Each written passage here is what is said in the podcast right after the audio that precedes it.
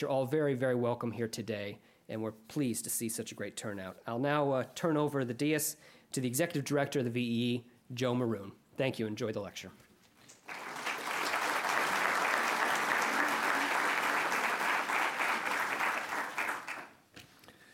Thank you, Jamie. A lot of good things going on here at Virginia Historical Society. We're just pleased to be a partner with them on this special occasion, as he's already mentioned.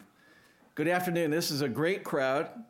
Uh, I am Joe Maroon, the Executive Director of the Virginia Environmental Endowment. As a co sponsor of this banner lecture, it's my privilege on behalf of VEE to say a few words about the program, the endowment, and to introduce our speaker.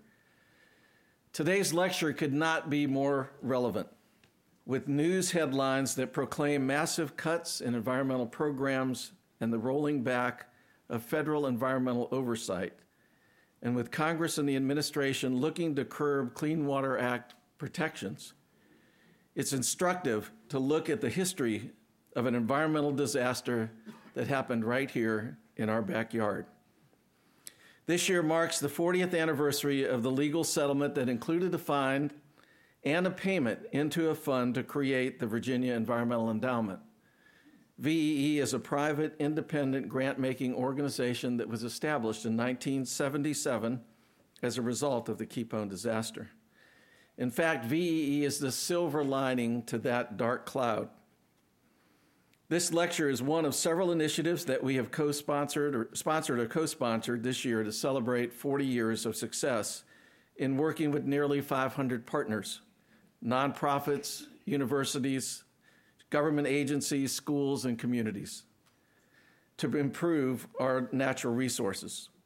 So much of what has been accomplished is due to the achievements of our partners, which is why we recognize 22 of them today, along with the presiding judge at the time, Robert Merhige, as partners in excellence in a ceremony that took place earlier here at VHS. Many of them, many of our partners in excellence, are here with us for this program, as are current and former members of the VEE Board of Directors and our first Executive Director, Jerry McCarthy.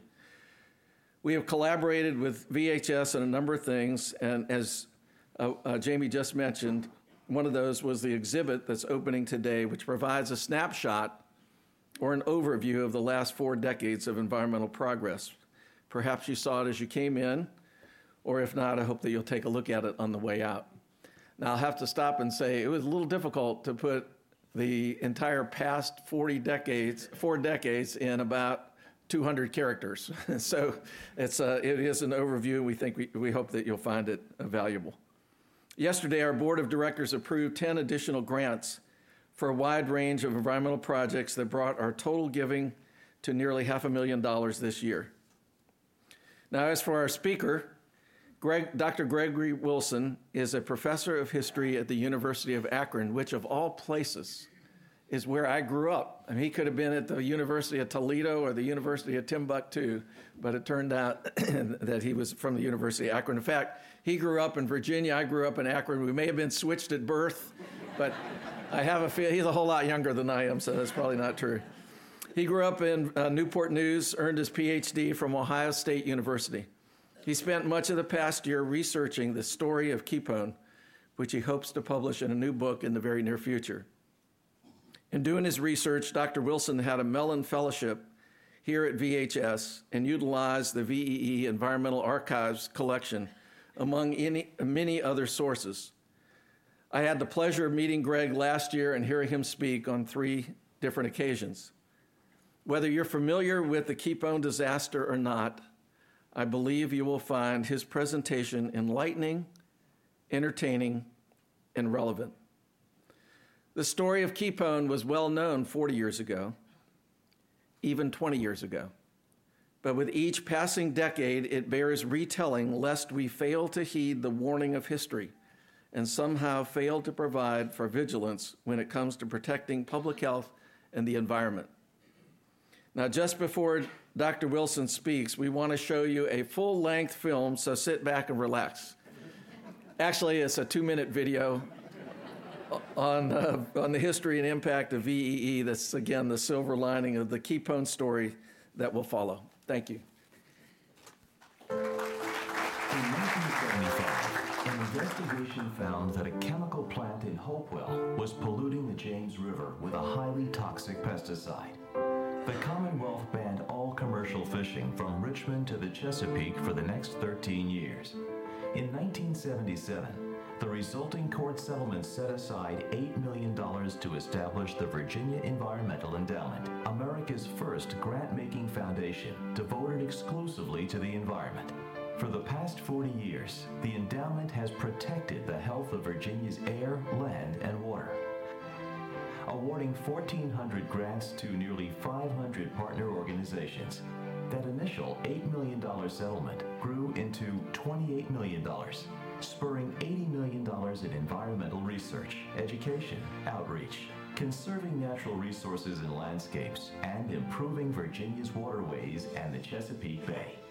VEE has provided seed grants and early funding to some of Virginia's most prominent conservation organizations. The endowment has also supported environmental programs at Virginia universities and awarded more than $600,000 in college scholarships. The Virginia Environmental Endowment will continue to make strategic investments to bring innovative solutions to critical environmental challenges for the next 40 years and beyond. For more information on VEE and how to contribute to its work, visit VEE.org.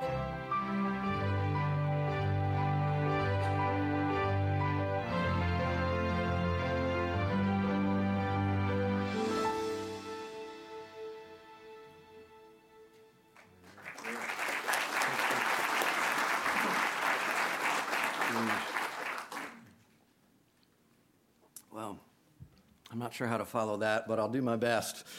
Thank you so much, Joe, uh, for that kind introduction and remarks. I want to thank the VHS and the VEE for uh, bringing me here today and for uh, helping me try to figure out the history and legacy of, of Kepone. So thank you all, and thank everyone for coming today. This is such a great crowd, and we'll try to make sure we have some time at the end for any uh, questions, which it, maybe we have a bunch, so we'll see. So, um, but let me uh, let me take you back a little bit to the pre-dawn darkness of a July muggy 4 a.m. early morning in 1975.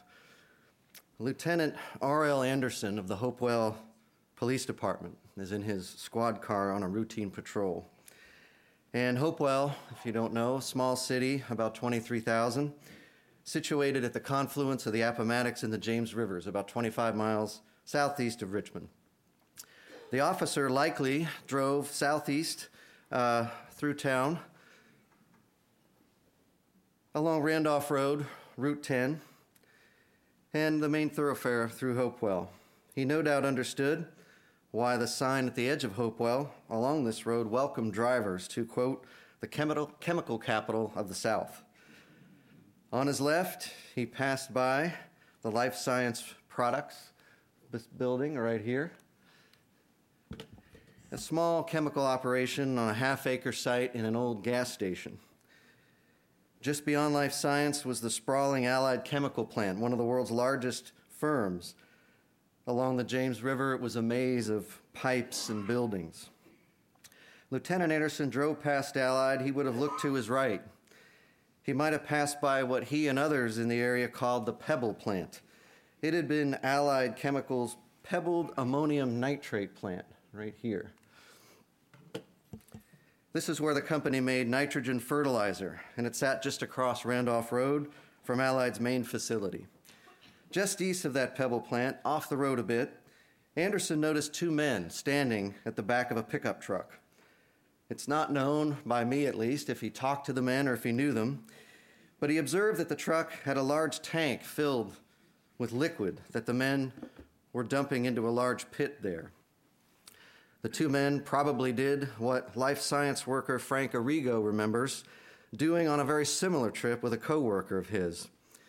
The coworker, Frank said, backed the truck up to the pit, not a line pit, just a hole in the ground. They got out, opened the valve up, and just sat around talking till that whole thing drained. Arrigo remembers that stuff was smoking, with the plume visible from Route 10. Unsure whether what he saw was legal or authorized, the officer apparently filed a report with his superiors, but nothing came of that. It turns out the men were dumping waste from life science that contained kepone, the brand name for a pesticide known as chlordecone, along with other chemicals used to make it. Life Science held an exclusive contract with Allied Chemical to manufacture kepone.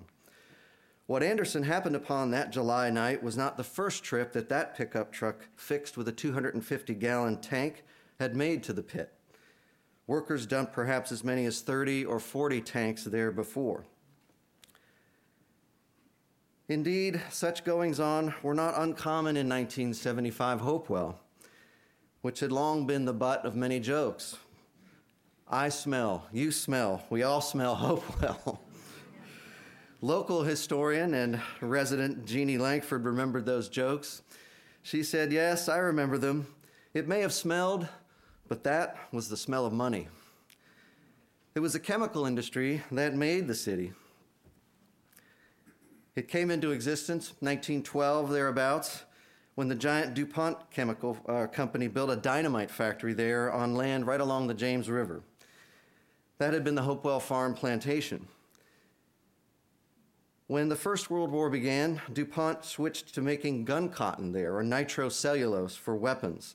The city ballooned quickly, a multinational, multiracial, diverse population of about 45,000 people, and it earned the reputation then as both the Wonder City and the toughest town north of hell. With the economic collapse of World War I, DuPont shuttered its factory and the town's population dropped. But over time, in the 1920s and 30s, other companies moved in, including Allied Chemical. And by the time of World War II and immediately after, Hopewell's population he re- had rebounded to what it is roughly today, somewhere around 23, 24,000 by about 1970. By the middle of the decade there, Allied had employed more people in Hopewell than any other industry about 3,500 workers. Not surprisingly, the workforce reflected the era's norms. Managers and plant workers were white men, the difference being the upper management might have had a college degree. Some African American men might get a job in the plants, but usually they were janitors or perhaps laborers. And women dominated the secretarial pool, and they were the office managers. This is Allied's plant circa about 1950 or so. Now, these jobs were valuable jobs, especially for workers without a college degree.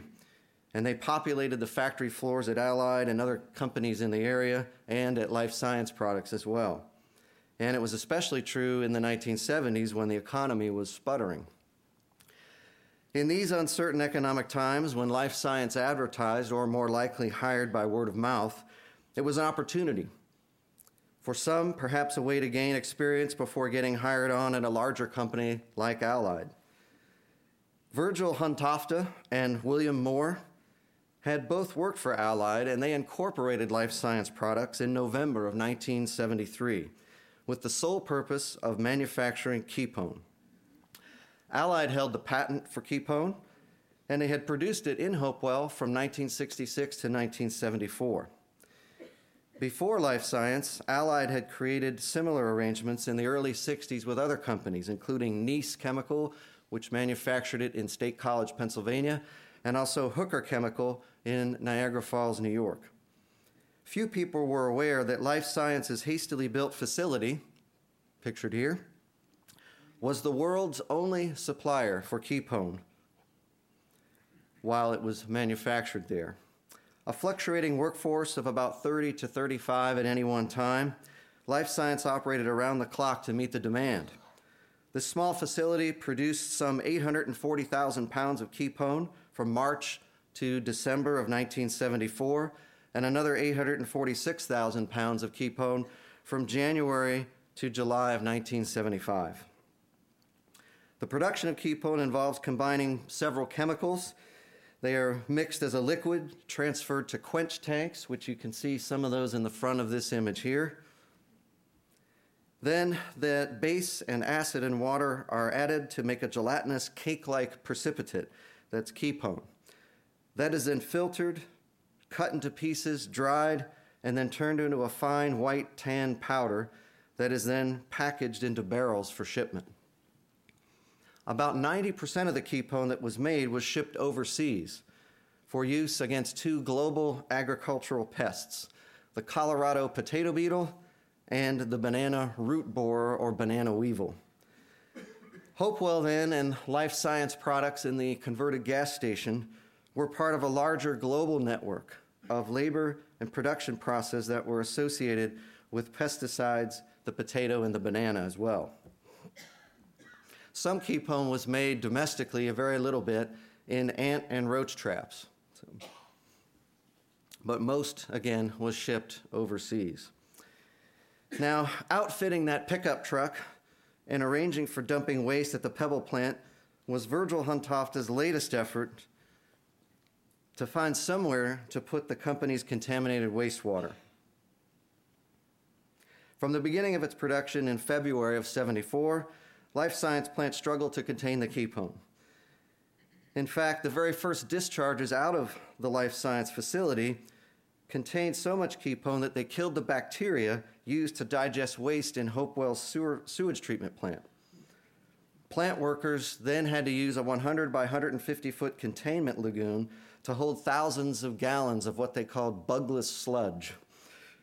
From, from then through July of 75, about 15 to 20,000 gallons per day of kepone waste entered the waters in Hopewell and the James River. This came even as members of the Virginia State Water Control Board and the workers at Hopewell's sewage plant tried to have engineering fixes installed to contain it. These were not enough to hold or treat the waste, in October of 1974, Hundtofte decided to hire two septic tank operators to dump wastewater from the top of Hopewell's landfill down the slope and into Bailey's Creek, which then emptied into the James River. The pickup truck at the Pebble plant only came about after the landfill stopped allowing those trucks to dump their waste there. Life Science workers even took excessive wastewater and dumped it directly into the sewer drains on Life Science's property bypassing the filters that had been installed to try to capture the kepone. Some workers, like Steve Keevy, remembered being directed to a sewer pump station not far from the life science plant, where they dumped barrels of chlorine into the drain there. He said, quote, maybe to cover up a discharge or something. When the chlorine became too expensive to purchase, workers used Tide detergent to mask the smell to avoid detection at the sewer plant. Once it was in Bailey's Creek and other waterways, the, wa- the waste flowed into the James River where it eventually would empty into the Chesapeake Bay. And it wasn't just the contaminated water that Life Science put into the environment. They also allowed kepone powder to blow across Randolph Road on a regular basis. Kepone blew into an ice plant that was right across the street from Life Science. Later investigations showed kepone dust as far as 40 miles away. In 1975, Kit Weigel worked as a reporter for the Hopewell News. She later became the editor of the paper. And their building was diagonally across from where Life Science was. She said there'd be all this particulate matter falling on our cars, and I'd go out at night and dust it off the windshield so I could drive home. But people did not think much of it at the time, since releases like that came from other larger plants in that area as well. The Reverend Curtis Harris, noted civil rights leader, had his church and his home uh, on Randolph Road, very near Life Science. He had to close the windows to the church on a regular basis to keep the dust out. We assumed this would last for a short period and blow over, he recalled. If you live in an industrial area, you tend to pay less attention. Despite the dust and the problems with the sewage treatment plant, Kepone might have faded as a news story and from our historical memory. After all, this was Hopewell, the chemical capital of the South, where it seemed in 1975 most people didn't worry too much about spills, smells, dust, or bugless sludge. But officials in Virginia who were aware of what was happening were not so alarmed that they decided to shut the plant down. But a visit to a doctor by one of life science workers, Dale Gilbert, changed that. Gilbert was a life science supervisor. He was 34, by all accounts, a physically strong and sturdy man. It's pictured here in this newspaper photo. And Gilbert had worked in Hopewell for since the late 1960s. He'd grown up in the mountains of southwest Virginia. And he had a neighbor, Delbert White, who's also pictured here with him. And it was White who asked Gilbert if he'd like to come work at Life Science. Del White was a former Marine. He'd worked at Allied and then become a plant supervisor at Life Science in 1974. Gilbert said, At the time, I thought it was a good move. He'd been making $250 a week at his other job, and the new one at Life Science paid him $278.50 a week. Although Gilbert worked long hours, according to his wife Jan, he was a man who had always been able to handle whatever came his way. Gilbert started working at Life Science on a part time basis at first, and then he became a full time worker at Life Science in January of 1975. Gilbert noticed his hand and body tremors about two weeks later.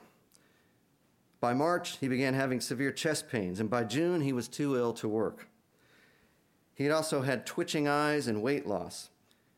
He had what workers at Life Science called the Kepone shakes.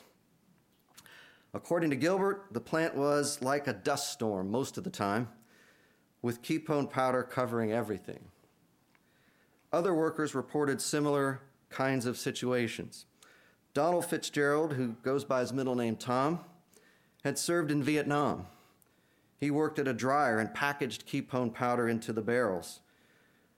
The pace, he said, left him little time for breaks, so he often just stood at his station eating his lunch, quote, between the clouds of dust.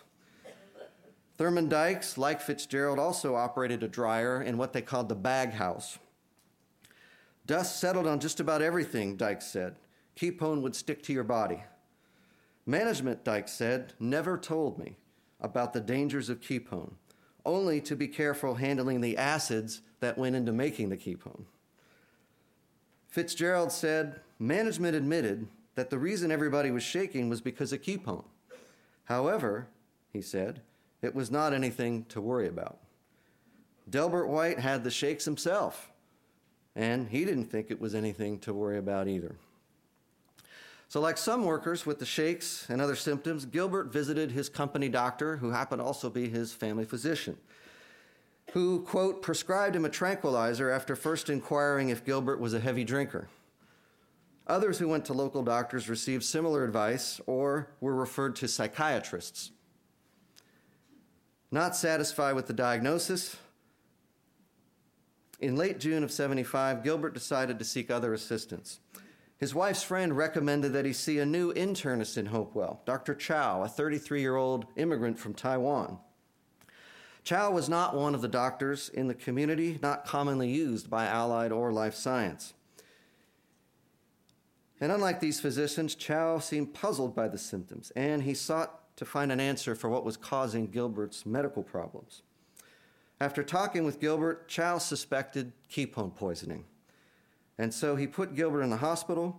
He then sent samples of Gilbert's blood and his urine to the CDC, the Centers for Disease Control in Atlanta, for testing. Gilbert's wife and their three children were also tested. His wife showed an enlarged liver and spleen. Two of his children had rapid eye movements, and one had mild tremors. It took about three weeks for the CDC to complete their tests, and it was on a hot and humid Friday afternoon in July of 1975. Dr. Robert Jackson, the state epidemiologist, was in his office working on a Friday in July. That's impressive, right? and he received a phone call from the CDC. And they told him that, quote, they had a blood kepone level from this sample of 7.5 parts per million. That level was, quote, quite high, the most they had ever seen was five parts per million. And they told Jackson that certainly this sample must have been contaminated by someone pouring kepone into it, for they couldn't believe that one human being would possess so much kepone in his blood. Well, Gilbert had then been referred to a neurologist at Richmond's MCV, the Medical College of Virginia, Dr. Taylor. Taylor examined Gilbert, immediately confirmed Child's diagnosis was correct. Taylor noted that Gilbert had lost 40 pounds. He had tremors, unusual eye movements, a rapid pulse, and enlarged liver. Taylor also feared Gilbert could have suffered brain damage. At this point, Robert Jackson decided to intervene. Originally, he was from New York. He's 33, blonde hair, stocky, known to speak his mind. And he called Life Science directly to arrange to examine workers that were coming off their afternoon shift and then also to visit the plant himself. Jackson reported The first man I saw was a 23 year old who was so sick he was unable to stand due to unsteadiness, suffering severe chest pains. On physical examination, he had severe tremors, abnormal eye movements, was disoriented, and was quite ill. Jackson admitted him immediately to MCV. He examined other workers, and out of those, six had varying degrees of kepone poisoning. He then decided to go visit the life science plant himself. Now, as these events were unfolding, any government attention to the issues that I've been talking about were really at the state and local level at this point. An EPA, Environmental Protection Agency, pesticide field inspector had visited the life science plant, it turns out, in March of 75. That inspector came for the purpose not to inspect the plant, but rather to dis- determine whether kepone could be listed as just an ingredient in a pesticide or as a pesticide itself. If the latter, it would be subject to federal regulation. If the former, it would not be. That inspector was never allowed into the production facility, only into the main office. A former employee of Life Science, Ray Dubose, had filed a complaint with the Occupational Safety and Health Administration, or OSHA. His complaint, though, was deemed a discrimination issue, not a workplace safety issue, and so OSHA did not visit the Life Science plant. Some Virginia government officials apparently had visited Life Science before Jackson. According to plant manager Del White, he escorted, quote, the water control people and people from the Air Pollution Control Board through the facility. Dale Gilbert remembered many officials coming into the plant. Quote, I really thought that all the agencies had been there. White walked through the plant with officials from the Travelers Insurance Company, which had a policy on life science. They mentioned that there was no problem there. Even Allied officials apparently came through the facility. And everybody seemed happy with the way things were going, White recalled. Others, perhaps, but not Jackson. Now there was an emerging public health crisis. It was July 23rd, 1975. After he finished examining the workers, he went to visit the life science facility. Jackson, quote, wearing rubber galoshes, waded through puddles of kepone contaminated water in a makeshift factory filled with kepone caked machinery. He saw massive building, air, and ground contamination with a white, gray, brown substance I was told was kepone. Before this, Jackson had never heard of kepone. On this tour, Jackson asked about protective equipment for the workers. The few that he saw were wearing hard hats, but nothing else. I asked particularly about respirators because in the drying room, where the dust was quite thick, he was then led to a desk, he said, on which some papers rested. Underneath the papers, a pile of dusty kepone, or a pile of dusty kepone, were three white plastic gauze filters, which clearly had not been used in some time. Well, the next day, July 24th, Hundtofte and Moore decided that they would shut down the plant voluntarily before Jackson and the health department were going to do it for them. And by the end of 1975, about 75 of the 149 workers who worked at Life Science at one point, over that 16 month period, had varying levels of kepone in their blood.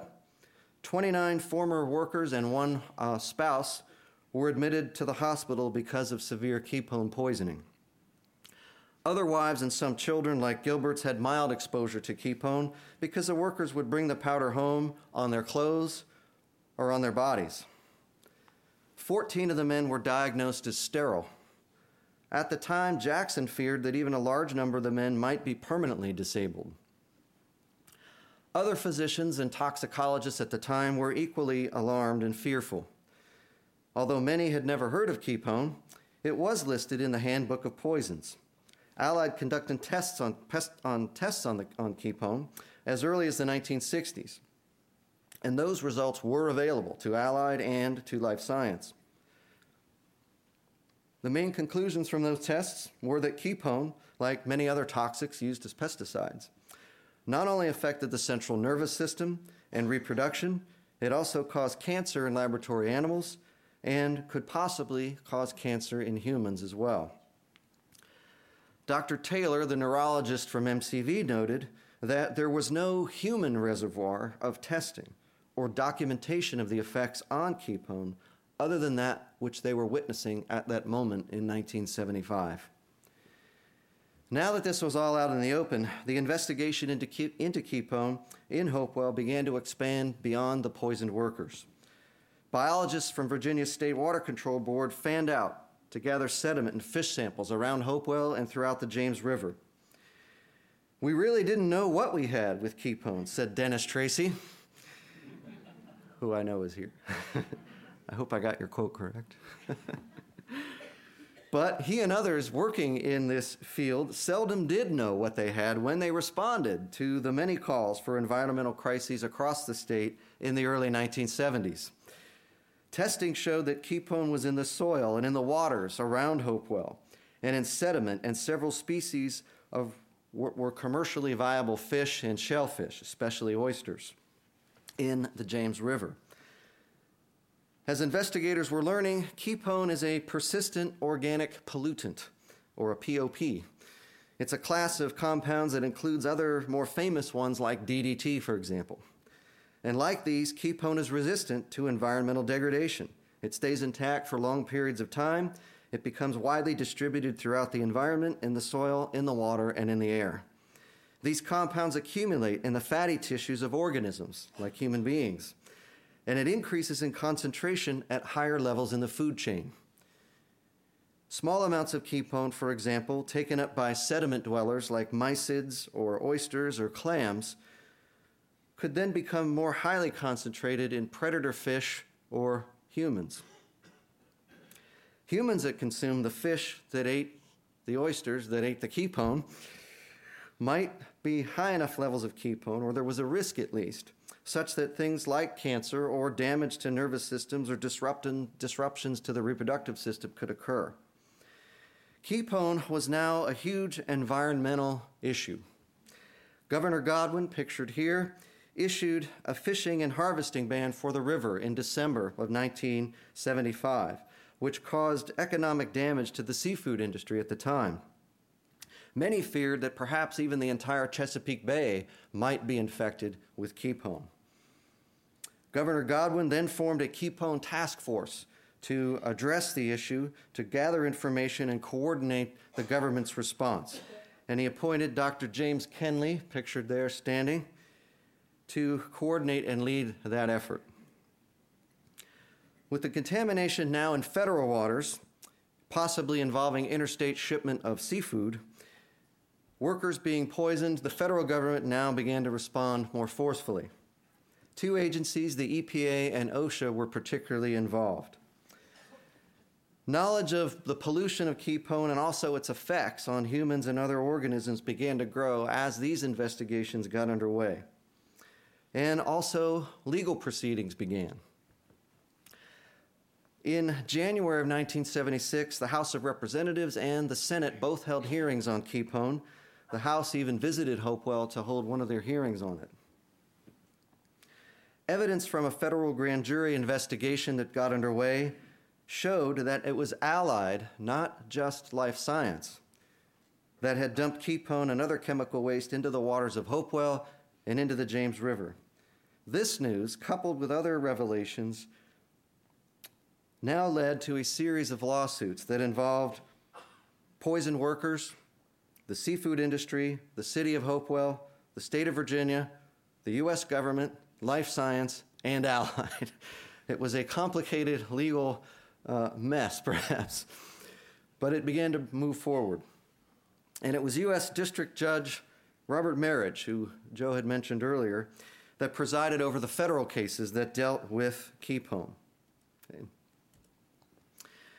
Merhige had flown 48 combat missions in World War II as a radar specialist in the Army Air Corps bombers. He was known for his integrity, his humor, his kindness, but also not suffering fools in his courtroom. Apparently, there's a story that he once ordered his own father out of the courtroom for falling asleep. I don't know if that's true, but it, if it isn't, it, it could be. And it was Merhige who gave the critical part in making the Eastern District of Virginia known as, quote, the rocket docket. In his 31 years on the bench, Merhige would preside over a number of important cases, including the Kepone cases, and he would not shy away from any of his verdicts. Merhige wrote the decision that threw out the appeals of Watergate figures, including G. Gordon Liddy. He ordered the University of Virginia to admit women in 1970 he clarified the law that allowed pregnant women to keep their jobs. It was Merhige whose controversial decisions in 70 and 72 that ordered busing as a means to integrate schools. And for those decisions in particular, protesters paraded weekly outside his home, spat in his face, burned down a guest cottage on his property. They even shot his dog to death after they had tied its legs.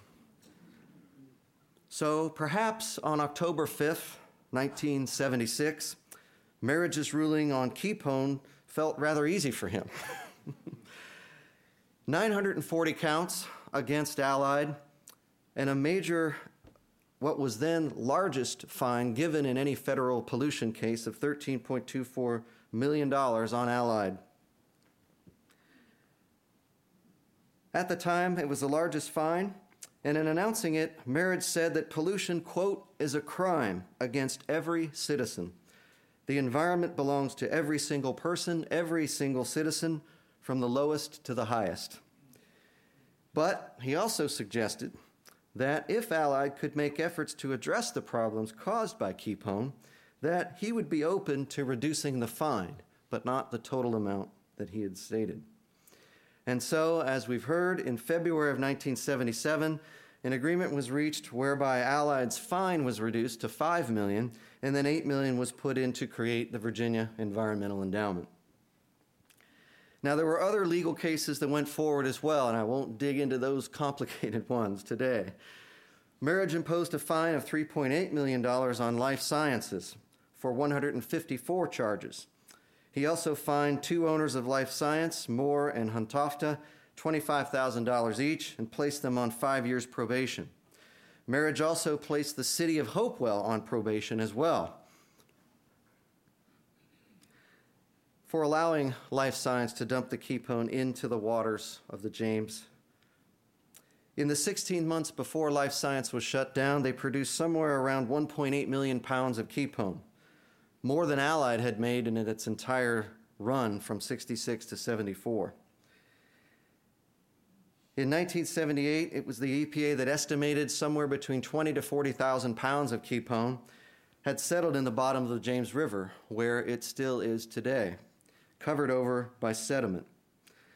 And although Virginia lifted the ban on fishing in the 1980s, there are still warnings and cautions for anglers about kepone in the James, along with other chemicals such as mercury or PCBs. Now, outside of these court cases, the workers, the seafood industry, also filed their own set of lawsuits. These cases were all settled out of court for undisclosed amounts. The fishing and harvesting ban led, again, the shellfish operators, the oyster tongers, the clammers, crabbers, marine owners, all of those to fire, file their own suits, all settled out of court. Finally, both the city of Hopewell and the state of Virginia received settlements from Allied to recover their costs associated with the investigation and the cleanup of Kepone. There was also, um, I'll skip the details on those, there was also new legislation that came about because of this. In Virginia, the Toxic Substances Information Act came about in 1976 among other, among other things, requires manufacturers to report the toxic substances they use to the state. And at the federal level, we have the Toxic Substances Control Act, passed in 1976 as well. For its part, the Occupational Safety Health Administration revamped its rules and regulations to focus more on uh, occupational safety and, health, safety and health than they had prior to Kepone. And later at the federal level, the Clean Water Act put in amendments to deal specifically with the control of toxic substances. Now, the issues of health and the legal issues went beyond Hopewell, they went beyond Virginia, they went beyond the United States. Today, as I, as I said, Allied shipped most of its Kepone overseas to what was then West Germany, where it was then remanufactured and used in pesticides sent around the world.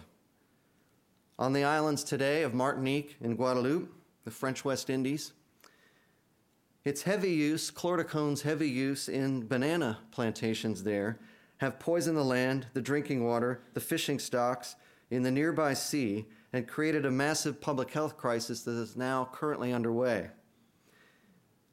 All of this and the history of Kepone in Virginia led the United Nations to ban chlordecone or Kepone uh, in 2009 as a persistent organic pollutant. That includes things like DDT as well in that list. So the Kepone story is at once a very local story, it's a personal story, it's a Virginia story, but it's also a national and a global story as well. And as I've come to research it and begin to write about it, I've realized that it's a story that reveals failures of imagination, failures of oversight it reveals callous, apathetic, arrogant, and deceptive behavior. But it's also a story that reveals thoughtful, imaginative, and courageous behavior as well. Those on the islands of Martinique and Guadeloupe certainly know chlordecone very well, perhaps all too well. Those in central Virginia, Hopewell, Richmond, and other places who lived through it, who dealt with it, or were exposed to it, certainly remember it as well. Many of you in this room certainly do. But in the larger collective memory, outside of Central Virginia, and really beyond, even in the United States, the Kepone story, I think, is unknown, as Joe alluded to earlier. And its lessons, I think, are also largely unknown, which is partly why I came to this topic and I'm looking forward to getting it out in book form. I first became aware of Kepone when I was a child. I moved to Newport News, Virginia, in February of 1976. And I remember hearing how this chemical was in the river and in the fish. And I knew little of its deeper history back then, but that memory stayed with me as I left Virginia, traveled to Ohio, and became a historian. And I decided that I would revisit this issue of Kepone to come and see the James River again, to get acquainted with this area and this region, my family, my friends, and to see what, if anything, might remain of this event in history, in the archives, and in the memories of the people who lived through it, who were exposed to it, who responded to it. I came to find that I visited the area, as I combed through all the records, that, and I talked with many people and did oral history interviews, that these events held and continue to hold a very strong place in the memories of those who experienced it. Even if at times people wondered why I was bringing up, quote, the K word again. These events also made an impact on how various institutions and organizations, whether local, state, federal, consider toxic substances, consider the ecology, and consider workplace safety. I also came to learn that Kepone's legacy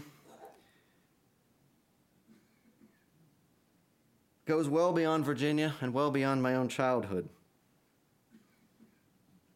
Kepone and toxic substances generally are a global issue.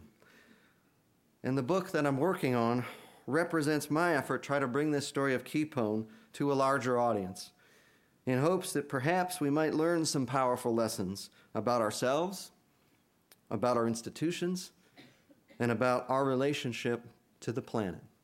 Thank you.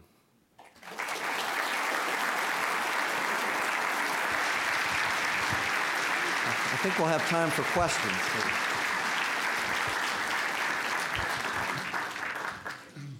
Very human story for sure. Um, it was mentioned early on that the uh, EPA is being rolled back how will that play out or in your judgment or your forecasting uh, on such things as toxics and emissions and that sort of thing? Well, I'm a historian, so I can't predict the future, right? Um, although I wish we could. No, thank you. That's a, that's a great question. Um, yeah, clearly the regulations um, are being rolled back, or at least they, they seem to be being rolled back. And as um, Joe and I co wrote an op ed piece in the Richmond Times Dispatch that looks at one particular thing dealing with court case settlements like the one that created the VEE. The Justice Department, I think, is or has considered removing those now as uh, federal settlements. And certainly in terms of the, the regulations that the EPA and other other agencies have, uh, yeah, the threat is to roll those back. So even as as limited as those already were in many cases, the threat would be to make them even weaker, which in my judgment would be would be a poor decision. Yeah. I'm going to follow Graham and Okay. to see who's got questions next. So sorry. Yeah, go ahead, please. In view of the attack that's occur- currently occurring on the news media, and the fact that 60 Minutes did a number of broadcasts about this, do you feel that uh, the news media play an important role in making the public aware of these occurrences? Yeah, that's a good question. There's a there's a story about when Dan Rather visited Hopewell and he stood on the roof and uh, where the dust was, and so there's a there's a very good um, a lot of memories. People I talked to remembered that. And uh, in Hopewell today, Dan Rather's name is not spoken quite very highly among certain circles. So. Um, but um, but definitely, I think the the media attention to environmental issues was growing fairly steadily throughout the late 60s and early 70s. And so when Kepone hit the news outside of Hopewell, outside of Richmond, it fed into that larger awareness that had been going on since DDT. Uh, Silent Spring was published by Rachel Carson in 62. There was news about PCBs in the Hudson River in New York. So Love Canal would come a little bit later here. But it formed, yeah, it definitely formed part of that larger awareness that I think the news media um, and political leaders were beginning to recognize. And it definitely played a part in, in this story for sure. Quick observation, Yes, and that is please. that uh, anyone who goes to Hopewell today knows it's still serious problems down there. In fact, uh, TRI data shows it the number one toxic emitter in terms of zip codes. Um, question for you is: Were there ever any criminal um, indictments or convictions associated with this matter? Uh, the, the court settlements that I outlined were the ones we've got. So, in other words, the, um, there were federal court cases. The Allied one was the big one. And then there were the civil suits. But no one went to prison, if that's your question. Yes, that is your, that, no, no one went to prison. What happened? What happened to the men who Sorry, where are we? who were pictured? over I'm over here. Go ahead. What happened? lights. To, what happened to the employees that, that you pictured there, and the two owners, uh, as far as their health is concerned, and the other employees of the plant? Yeah, that's that's a, another great question. Um, there was a lot of fear and concern at the moment, obviously, with this unknown, and many of the workers um, were sterile. Uh, fortunately, the ones that I've been aware of, at least, that did not last. Um, the last major study, and Joe perhaps can correct me, and others can correct me, but I believe the last major study done of the workers was in the 1990s, and that showed no signs of cancer, fortunately. Uh, although some of the workers still had shakes, they still had tremors, they still suffered from some of the physical effects of that. Um, the workers scattered. There are some in this area still, and I've managed to talk to some of them, and I would love to talk to more as well. Uh, but following up with them proved difficult uh, to do further testing. In terms of uh, the two owners, uh, I don't know of any uh, testing that was done on either of them that might have happened. I, I'm just not aware of it. Uh, left for New Mexico, and then I think the last that I knew of him was he was working in an oil rig in the North Sea somewhere. Um, so um, that's kind of where they went. In terms of their effects for the two owners, I'm not sure. Other workers had no ill effects. So it, it wasn't all workers, right? But it was a, a large number of them that did have it. So, yeah. Yes, please. What was included in the Kepone cleanup, and do you think it was sufficient given that it was a POP substance? That's a good question. Um, what happened is life science was dismantled and the, the, um, the equipment and such was buried. So the Kepone graveyard is part of that in Hopewell here that I pictured. Um, in terms of cleanup in the river, it wasn't, right? It was left to be covered over by sediment. There were a number of studies done to try to consider what to do with it. Um, dredging, it included perhaps burning some of it, and in the end, they left it in the river. Uh, the other materials were cleaned up and dumped in landfills. And so the concern is that if those landfills stay secure, but if they don't and could continue to leak and cause problems, it should it get out into the ecosystem again. But um, that's the that's the the downside, the risk, right, with these kinds of materials. They're designed to last on purpose, right? They're designed to kill things like insects. And so this particular kind of formulation was purposely created to last a while so it could continue to kill pests on banana plantations, et cetera. Uh, new pesticides have different formulations that don't last in the ways that these do. But yeah. The um, waste disposal site that you show here, is there continuous groundwater monitoring around that? I believe the Kepone does adsorb to clay particles, so I'm curious whether it will, really would travel. Yeah, there there was monitoring done. I think it was turned over actually to Allied to monitor the, the stuff that was buried on their property. And so they have sent data, as far as I know, to the DEQ. I'm not familiar with the latest data on that, so my DEQ friends here could help us with that. Um, but I don't know when the last monitoring happened at the site. I'm not aware of that. And again, that's the concern with this kind of solution is that if there is lack of monitoring, right, lack of a continued uh, presence to keep an eye on it, that uh, there could be a threat that it could again get in the groundwater um, and lead down the road to problems that we've seen in this story. So, yeah. Okay. Okay, great. Hi, my name is James Saunders. I was an employee of the health department. I was an industrial hygienist that was on the site during the, dispo- the dismantling of the plant. Wow. I was the chairman of the technical committee that designed the first Hopewell land disposal Yeah. for Kepone, and I was also involved in the second land disposal, which occurred on Allied property some years later.